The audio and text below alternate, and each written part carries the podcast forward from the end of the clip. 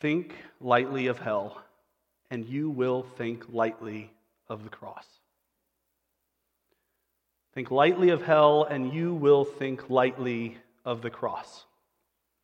These words uttered by Charles Spurgeon, what many have considered to be the prince of preachers, perfectly articulate the climax that we see in Hebrews 10, verses 19 through 31. They pair two incredible realities together God's absolute, perfect justice and wrath, and his merciful, gracious forgiveness for us. We're wrestling between these two realities in our text this morning. And I want us to ask ourselves a question as we move into this difficult passage Is this true of me? Do I have a limited view of God's wrath, and as a result, a diminished view of God's grace? Do I have a limited view of God's wrath and therefore a diminished view of his grace and the cross? I asked Troy to read 2 Chronicles 6 and 7 to help get us into the mindset of the original Hebrew readers who would have been well aware of God's awesome presence in the temple, having grown up with the stories of God going before them in fire and smoke and filling the temple and an awe and inspiration coming over Israel.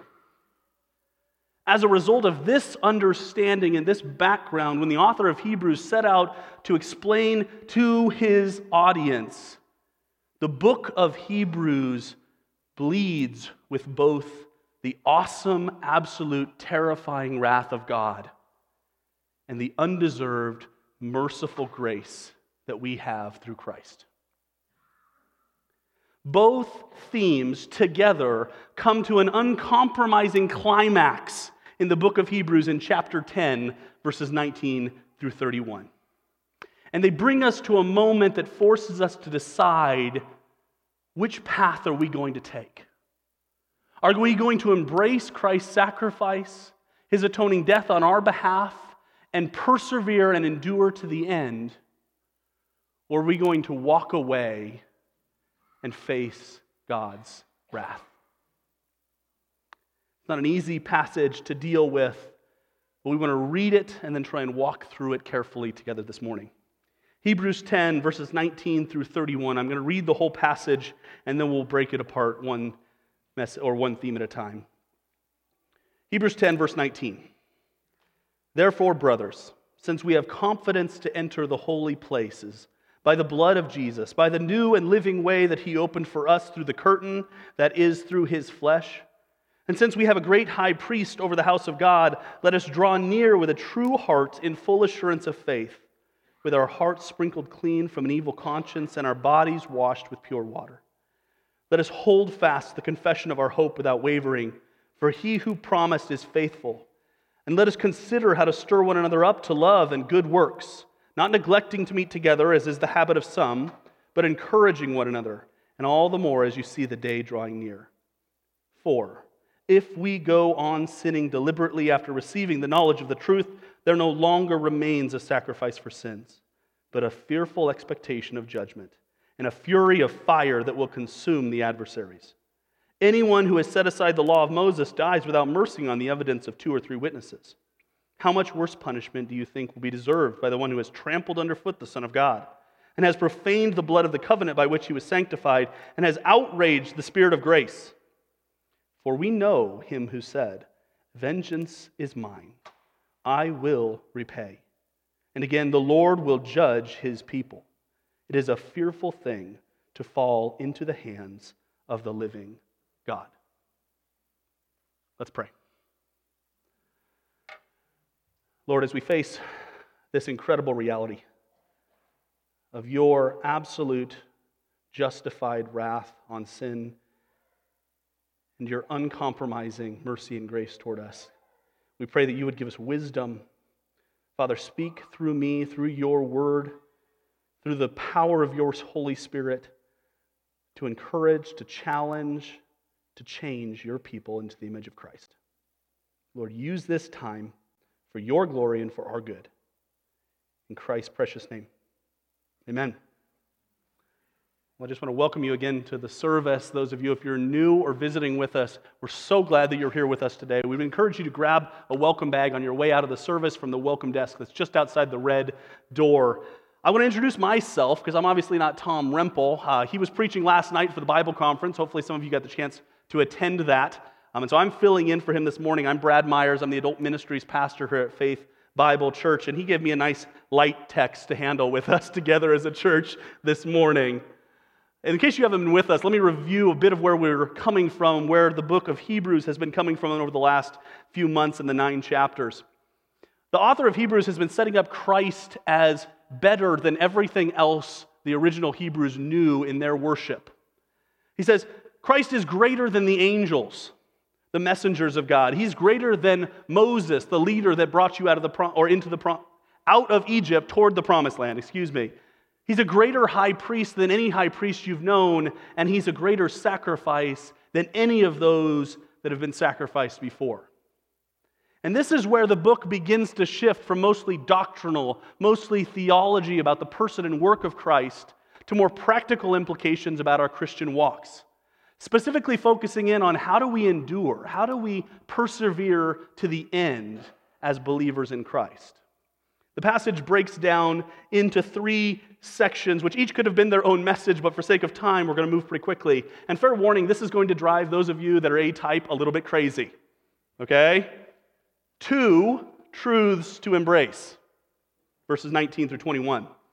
Three ways to endure, verses 22 through 25, and one warning to heed.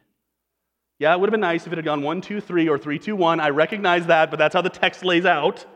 And it's pretty straightforward. You're going to see it as we move through it.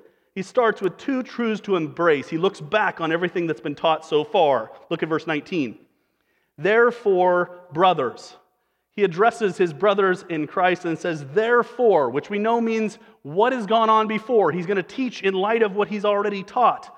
Basically, from chapter 4 on, he has been proclaiming Christ's past sacrifice and his ongoing priestly ministry as the greater high priest.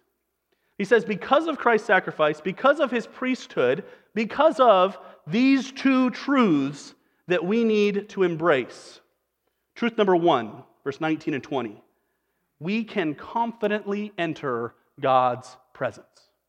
We can confidently enter God's presence. Look at verse 19 and 20. Therefore, brothers, since we have confidence to enter the holy places by the blood of Jesus, by the new and living way which he has opened for us through the curtain, that is, through his flesh. Confidence. This is a boldness an assurance. This isn't an entitled irreverence that says, I deserve to be in this place, therefore I can walk in. But it is a boldness that comes through the person and work of Christ. A boldness to enter where? The holy places. To enter into God's presence. The Hebrews would have thought of that temple with the Holy of Holies inside. How? How is this possible? The Hebrew audience would have been thinking, no one could enter that place. No one could be in God's presence without being wiped off the face of the earth. And he says, by two things by the blood of Jesus and by the body of Jesus. First, by the blood. He says, we enter the holy places by the blood of Jesus. And we think back to the Old Testament where it says, only through blood can sins be forgiven. And he says, Christ's blood, that perfect sacrifice that Daryl talked so well about last week, applied to our sins on our behalf, cleansing us and allowing us to enter God's presence. But second, Christ's body, he says, by a new and living way, there is a path to God's presence through the curtain. That is, through his flesh. Write down in, in the side of your Bible, Matthew 27 51. Mark 15, 38 and 39, or Luke 23, 45, where the synoptic gospels talk about Christ's death on the cross. And the moment Christ gave up his life, the curtain, that massive curtain that had for years separated God's people from the Holy of Holies, tore down the middle, signifying our access to God's presence. He says this new way has been made possible, this path through the curtain by the flesh, by the body of Christ. When Christ died on our behalf, the curtain was torn, and we now have access to God's presence. And this is the point that he's been moving toward for the last couple of chapters. Flip back to chapter 9, and we see how Christ entered by his blood. Look at verse 11 and 12. But when Christ appeared as a high priest of the good things that have come, then through the greater and more perfect tent, not made with hands, that is not of this creation, he entered once for all into the holy places, not by the means of the blood of goats and calves, but by the means of his own blood, thus securing an eternal redemption. Christ gave up his blood to secure eternal redemption for us. He goes on to say, then that is on our behalf. Look at verse 24 of chapter 9. For Christ has entered not into the holy places made with hands, which are copies of the true things, but into heaven itself, now to appear in the presence of God, what? On our behalf. Christ did this for us. And then lastly, to perfect us, chapter 10, 12 through 14, that Daryl talked about last week. But when Christ had offered for all time a single sacrifice for sins, he sat down at the right hand of God, waiting from that time until his enemies should be made a footstool for his feet. For by a single offering, he has perfected for all time those who are being sanctified. Christ's sacrifice perfects us so we can walk into the presence of God. Not perfects us as if we're free from sin in this life, but clothes us in Christ's righteousness so that we can walk into God's presence without being wiped out. The point is that Christ's perfect life, his atoning death, and his verifying resurrection and ascension to heaven, because of those things, we can confidently enter God's presence. This incredible reality is lost on us today. The Hebrew audience of the day would have thought back to the memories and the texts they had read, to Second Chronicles that we just read, where the temple is dedicated and God's presence descends, and in God's incredible, awesome holiness, the sacrifice is consumed. And the people, for terror, fall to their knees, and the priests can't even physically walk into the temple because God is so awesome. And we pass it off like it's not a big deal. He's saying you can now walk into that awesome presence confidently because of Christ. Or think back to two weeks ago when Tom was talking about the high priest on the Day of Atonement from Leviticus 16. The high priest who would walk into the Holy of Holies with bells on his cloak and with a rope tied around his foot in case he didn't come in appropriately and God would strike him dead and they'd have to drag him back out trying to get his job done as quickly as he could so he could get out without being killed for being in God's presence. That is the understanding that the audience would have brought to this. And he says, You can now confidently enter God's presence without fear of being struck dead. This is incredible. And we take it for granted. Some of you may not know that before coming on staff here at the church, I was a UPS driver temporarily over a season. And one of the things that was interesting that I didn't anticipate when I became a UPS driver is after being kind of like going through the training and all that, they give you your uniform. And they're very cautious about who they give their uniforms to. They're like, you're going to get three shirts and three pairs of pants and one hat and one vest. And, and when you're no longer working here, we want all this stuff back. You're like, well, that's kind of strange. I've never had anybody say that to me before.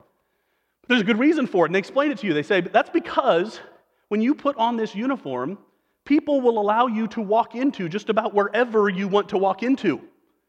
Places that normally would be restricted access. When you put on this uniform and pick up this UPS package, people will let you walk into the backs of banks. They will let you walk into hospitals. They will walk, let you walk into all sorts of places that you normally didn't have access to. But because of this uniform, they'll let you walk in. That's precisely the point the author of Hebrews is making here. He's saying because you are now clothed in Christ's righteousness, because his perfection has been placed on you, you can boldly walk into God's presence, a place that you have no right to be by yourself. I don't want to belabor this point for sake of time because this is what all the rest of Hebrews has been talking about, but this is incredible. There's a second truth, though, that he goes on to explain in verse 21 that we want to take a little bit of time to talk about. Verse 21 And since we have a great high priest over the house of God, in addition to having confidence to enter God's presence, we can completely trust Christ, God's perfect priest. And again, if you haven't been with us over the last few weeks, you don't know how this theme has been building through the book of Hebrews. Let me attempt to kind of backtrack and give you some things that we can trust God's priest for that the text has already talked about. Four things that we can trust Christ as our great high priest for. First, for sympathetic compassion. Look at Hebrews 4, verses 14 through 16 in your Bibles. Since then, we have a great high priest who has passed through the heavens, Jesus, the Son of God. Let us hold fast our confession. We're going to come back to that theme. Hold on a second. For we do not have a high priest who is unable to sympathize with our weaknesses, but one who in every respect has been tempted as we are, yet without sin. Let us then with confidence draw near to the throne of grace, that we may receive mercy and find grace and help in time of need. Our great high priest, Christ, is sympathetically compassionate to what we're going through because he walked through it first because he experienced everything that we are experiencing all the trials, all the pain, all the need for endurance and perseverance, but without sinning. He is a sympathetic and compassionate high priest. Second, chapter 7, verses 23 through 25, he eternally intercedes for us. We read, For former priests were many in number because they were prevented by death from continuing in office. But he, Christ, holds his priesthood permanently because he continues forever. Consequently, he is able to save to the uttermost those who draw near to God through him, since he always lives to make intercession for them. Think about this for a moment. Christ, as our great high priest, is in heaven now, eternally interceding on your behalf speaking to God on your behalf. Fourth, or third, we can completely trust God's priest for perfect mediation. Hebrews 8, 1, 2, and 6. Now, the point of what we are saying is this we have such a high priest, one who is seated at the right hand of the throne of majesty in heaven, a minister in the holy places, in the true tent that the Lord set up, not man. Now, jump down to verse 6. But as it is, Christ has obtained a ministry that is much more excellent than the old, as the covenant he mediates is better, since it is enacted on better promises. The Old Testament Hebrews had priests and, and prophets and kings that functioned as go betweens between them and God, and Christ came as the perfect mediator between God and men. He is the one person that we need. And then lastly, we can completely trust God's priest for heart transformation. Chapter 9, verses 11 through 14. We've already read some of this, but bear with me. But when Christ appeared as a high priest of the good things that have come, then through the greater and more perfect tent, not made with hands, that is not of this creation, he entered once for all into the holy places, not by means of the blood of goats and calves, but by means of his own blood, thus securing an eternal redemption. Then he goes on For if the blood of goats and bulls, and the sprinkling of defiled persons for the ashes of a heifer sanctify for the purification of the flesh, the external, how much more will the blood of Christ, who through the eternal Spirit offered himself without blemish to, to God, purify our conscience from the dead works to serve the living God? Remember Daryl talking last week? The issue is our heart. No matter how many sacrifices the Hebrews brought to the temple, no matter how many animals were killed, their hearts we're still the problem. And Christ, as our perfect priest, offers heart transformation. The point is that we can rest in God's ongoing, Christ's ongoing priestly ministry. In his sympathetic compassion, he understands. His eternal intercession, he is interceding for us. His perfect mediation as the one between us and God, and heart transformation to change what is most fundamentally broken about us. That is the great high priest that we worship here this morning, who day in and day out stands at God's or sits at God's right hand and does these things for us. What he has done for us in the past and what he is doing for us today. The point is, embracing the truth of the gospel in our lives daily should give us a confidence to enter into God's presence and a complete trust in what Christ has done and is still doing for us. But that's all the first nine and a half chapters of Hebrews. This is where the author of Hebrews begins to get deeply practical. He reveals his pastoral heart because three exhortations, three encouragements flow naturally out of those that claim they adhere to these two truths. And we see three ways to endure, verses 20 through 22 through 25. He says this. There's three let us statements, and you'll pick them up as we read through it. The first one, let us draw near with a true heart in full assurance of faith, with our hearts sprinkled clean from an evil conscience and our bodies washed with pure water. He says, Let us draw near. Let us pursue relational intimacy with God. If Christ's blood and his righteousness has earned us the confidence to go into God's presence, then do it. This should sound familiar from Hebrews 4:16 that we read before. He says, How? How do we draw near to God? He explains, with a true heart in full assurance of faith.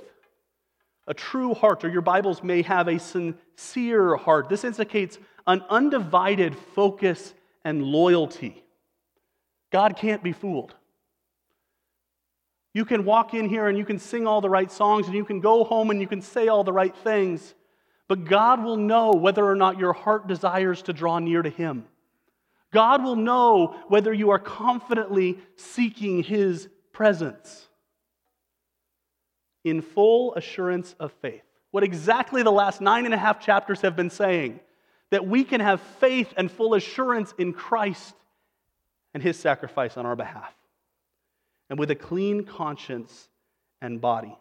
It's best to take these two parts together with our hearts sprinkled clean from an ev- evil conscience. He picks up on that sprinkling of blood idea that the Old Testament speaks of so frequently and says, with our hearts sprinkled clean by the blood of Christ and with a washing with pure water. He's merely indicating the inward heart change and the external act of baptism that go together. The point he's making here is you want to pers- or persevere in your Christian walk, you want to endure to the end. It starts by pursuing relational intimacy with God. It starts by desiring to enter the throne of God that Christ's sacrifice has made possible for you. So let me ask how are we doing at drawing near to God? How are we doing at day in and day out pursuing this intimacy that has been made available through Christ.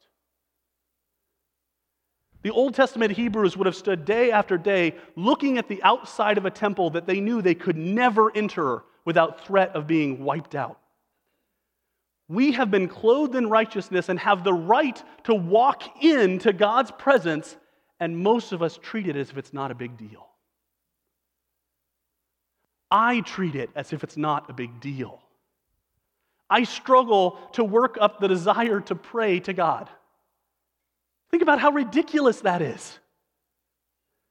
We can walk into the throne room of God without being obliterated, and we take it for granted. Says, You want to persevere? Pursue relational intimacy with God. Second way to endure, we see in verse 23 let us Hold fast the confession of our hope without wavering, for he who promised is faithful. Let us hold fast our confession. Let us pursue enduring certainty in the gospel. Hold fast. This is an idea of clinging tightly to. Again, the Hebrew author is trying to convince his people to endure, to persevere. He explains a little more later in Hebrews 10, verses 32 through 36, when he says, Therefore, do not throw away your confidence, which has great reward, for you have need of endurance, so that when you have done the will of God, you may receive what is promised. And then goes on with the whole chapter 11 hall of faith. If you were with us over the summer, it's almost the exact same command that was given to the church at Philadelphia in Revelation 3 hold fast. Don't lose a grip on the hope that you have. And this is a unique phrase because we would expect him to say, hold fast to your confession of faith. Instead, he says, hold fast to your confession of hope, which harkens us back to Hebrews 6, verses 19 through 20, where we read this weeks ago. We have this as a sure and steadfast anchor of the soul, a hope that endures into the inner place behind the curtain, where Jesus has gone as a forerunner on our behalf having become a high priest forever after the order of Melchizedek. Says, hold on to this hope. It's an anchor for your soul when you're seeking to endure. He says, You want to persevere in this life? You must embrace the enduring certainty of the gospel day after day after day. How are we doing at holding fast to our confession of hope? How are we doing it? Waking up every morning and reminding ourselves of the truth of the gospel in our life and the lives of others. And that's just our private life. How about our public life? Some of us may have the word profession of hope instead of confession of hope. How are we doing it standing up in those moments when someone says, That makes no sense, and saying, This is the hope that I have? Be prepared to give a reason for the hope that you have, in the words of 1 Peter. When push comes to shove, how are we doing? Do we profess our hope? Or do we pretend like nobody will notice? You want to persevere? Embrace the certainty of the gospel day after day. And finally, a third way to endure in verses 24 and 25. And let us consider how to stir one another up to love and good works not neglecting to meet together as is the habit of some, but encouraging one another, and all the more as you see the day drawing near. He says, Let us consider each other. Let us pursue loving accountability with each other in the church. Literally, the phrase is, Let us consider one another how to stir each other up. And I love this phrase how to stir up one another. This term is almost always used in a negative sense of agitating or prodding on. I'm from western Nebraska, so I'm thinking cattle prod, you know, you kind of poking, driving the. You guys aren't from western Nebraska, are you? No. You poke them and they move forward. Anyway, the point is um, to stir up, to agitate, to prod, to press on. It requires both careful consideration, how to stir up, and intentional action, actually doing it. My mom had this great sign that was above the sink for me growing up, and it said, The smallest good deed is greater than the grandest intention. It says, Take time to consider, but do something. Some of us get stuck considering forever. And then some of us are just out there doing things all the time, and we forget to take a little time to think about it. But it says, Consider how to stir one another up. To what? To love and good works to, to move forward, to endure, to press on those around us to love and good works. And in case you missed it, we've hit you know, Paul's trifecta faith, hope, and love. We're supposed to stir each other up to love and good works. I don't know how many of you are familiar with the show, and I don't even know if it's still on TV anymore, called How It's Made. It was a Discovery Channel show. My, my oldest son and I really enjoy going back and watching these YouTube videos. It's not a complicated show, it just takes you through the process of how things are made. The other day, we were watching one on how cheese is made. And you may not take any interest in cheese. There's nobody that doesn't like cheese, right? Unless you're like lactose intolerant, okay? But the way cheese is made is they take all this milk, right? They, they pour it out of the, the big truck and they put it in this, this bin and they mix in all the right things to make it curdle so that the curds and the whey start to separate out.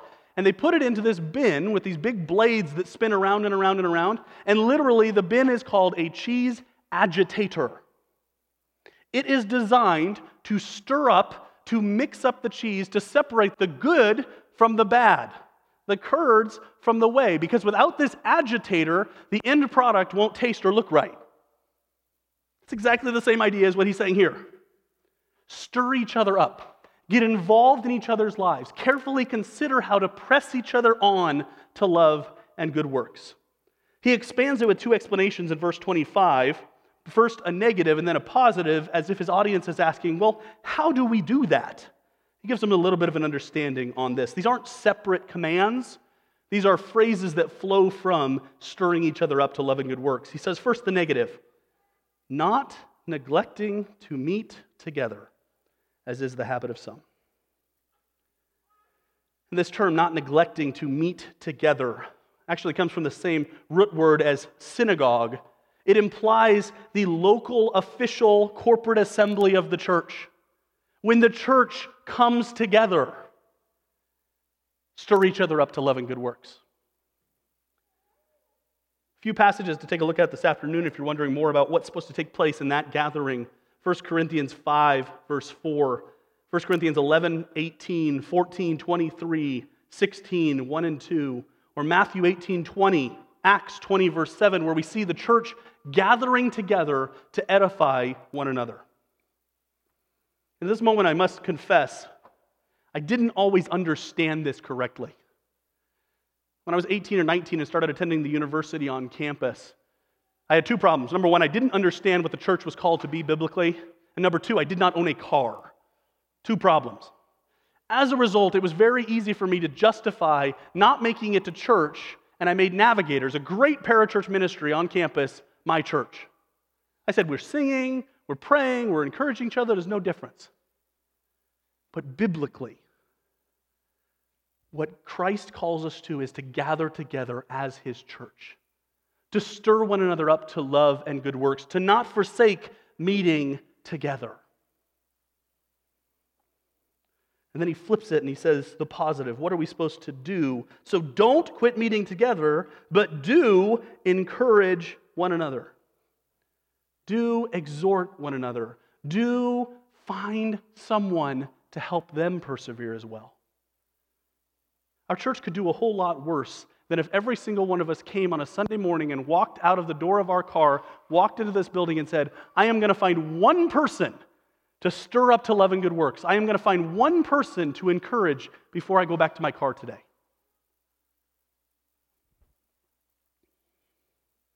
One of the commentaries I was reading this week put it this way The New Testament lends no support to the idea of lone Christians.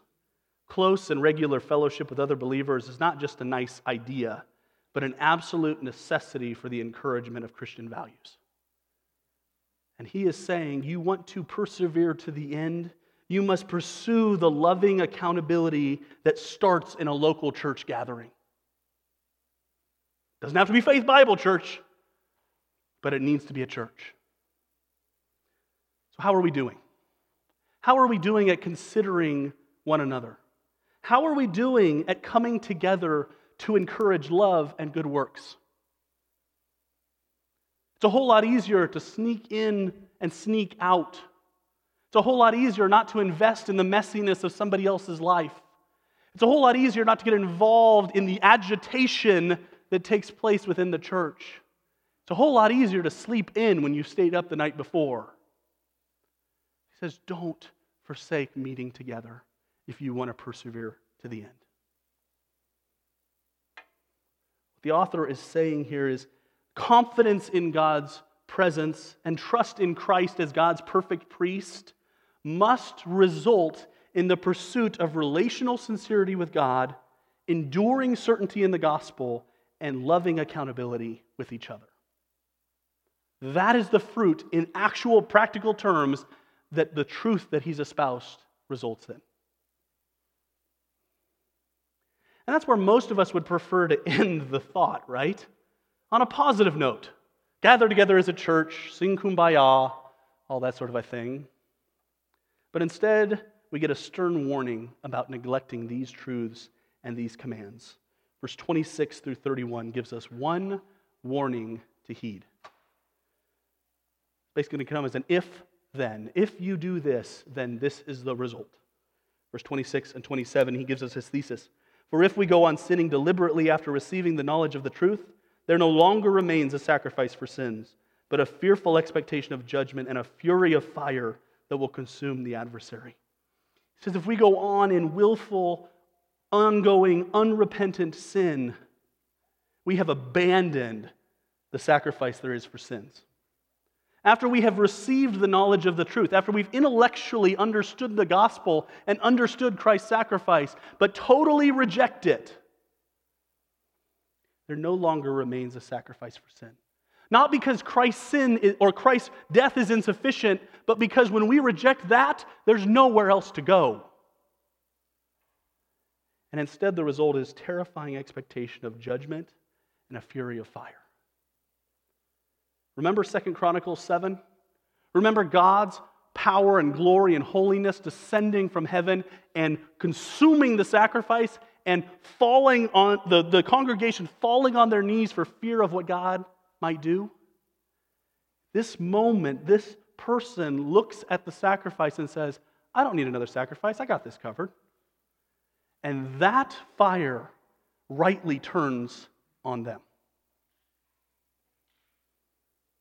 He gives us a lesser example to highlight the greater reality he's speaking of here. He looks to his Hebrew audience in verse 28 and says, Anyone who has set aside the law of Moses dies without mercy on the evidence of two or three witnesses. Saying it kind of works this way already. If someone ignores the law of Moses in Israel, the penalty is death, is physical death. But the greater reality, verse 29, how much worse punishment do you think will be deserved by the one who has trampled underfoot the Son of God and has profaned the blood of the covenant by which he was sanctified and has outraged the Spirit of grace? So you think the physical death for defying the Old Testament law of God was bad? How much worse will the punishment be for rejecting Christ as the sacrifice?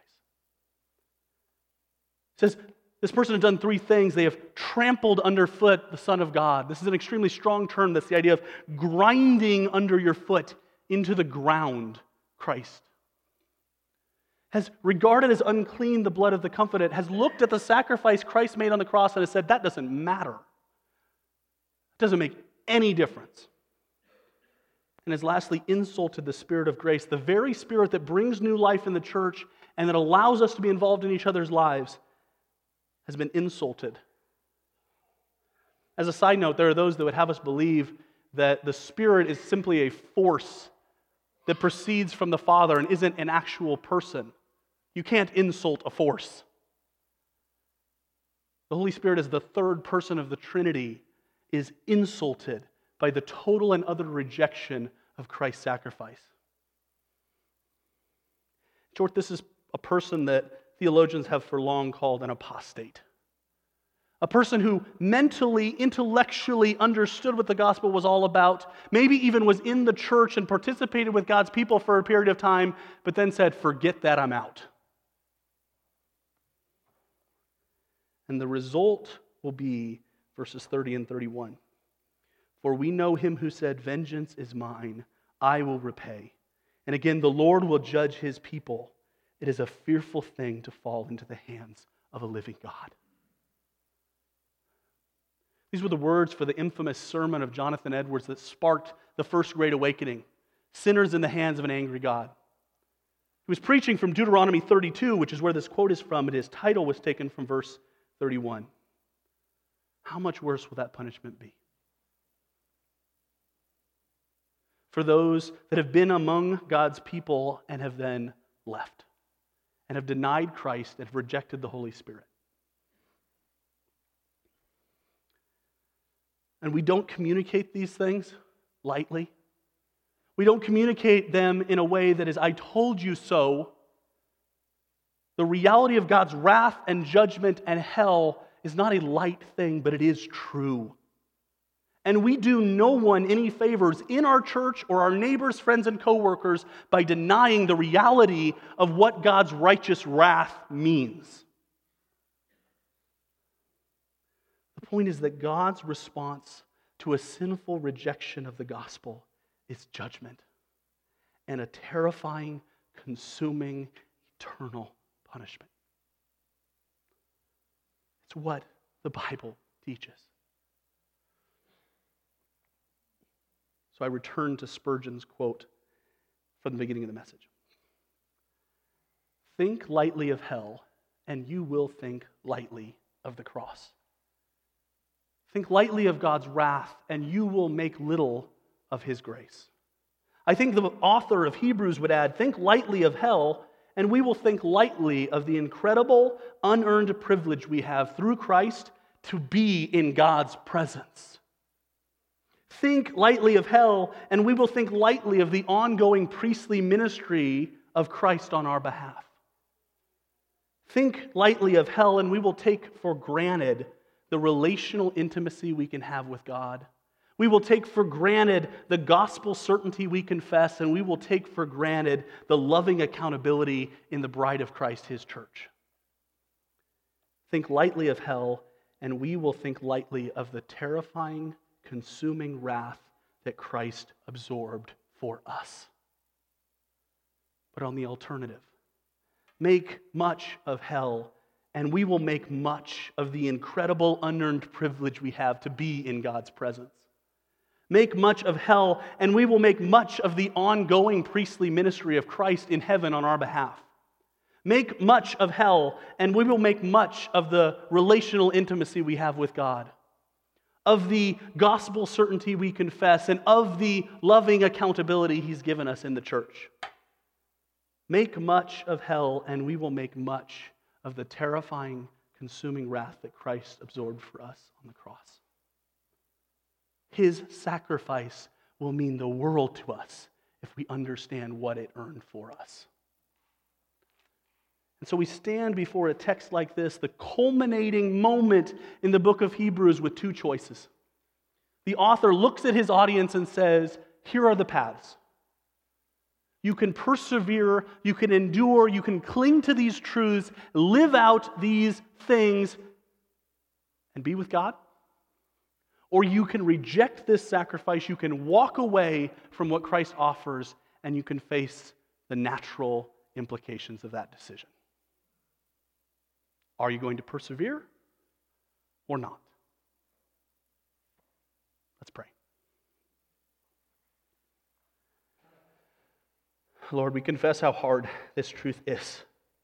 We do not understand your mind at all times, but your thoughts are higher than our thoughts, your ways are higher than our ways.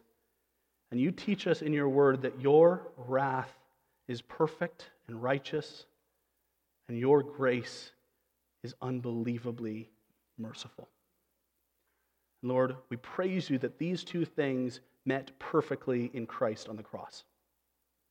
Help us to live out obedience to what endurance means for what we believe and for what we do. And Lord, if there are any in this body who are tempted to walk away from the only place that they have hope, I pray that your Spirit would work in them, that you would bring them back again to the knowledge, the saving knowledge of Christ.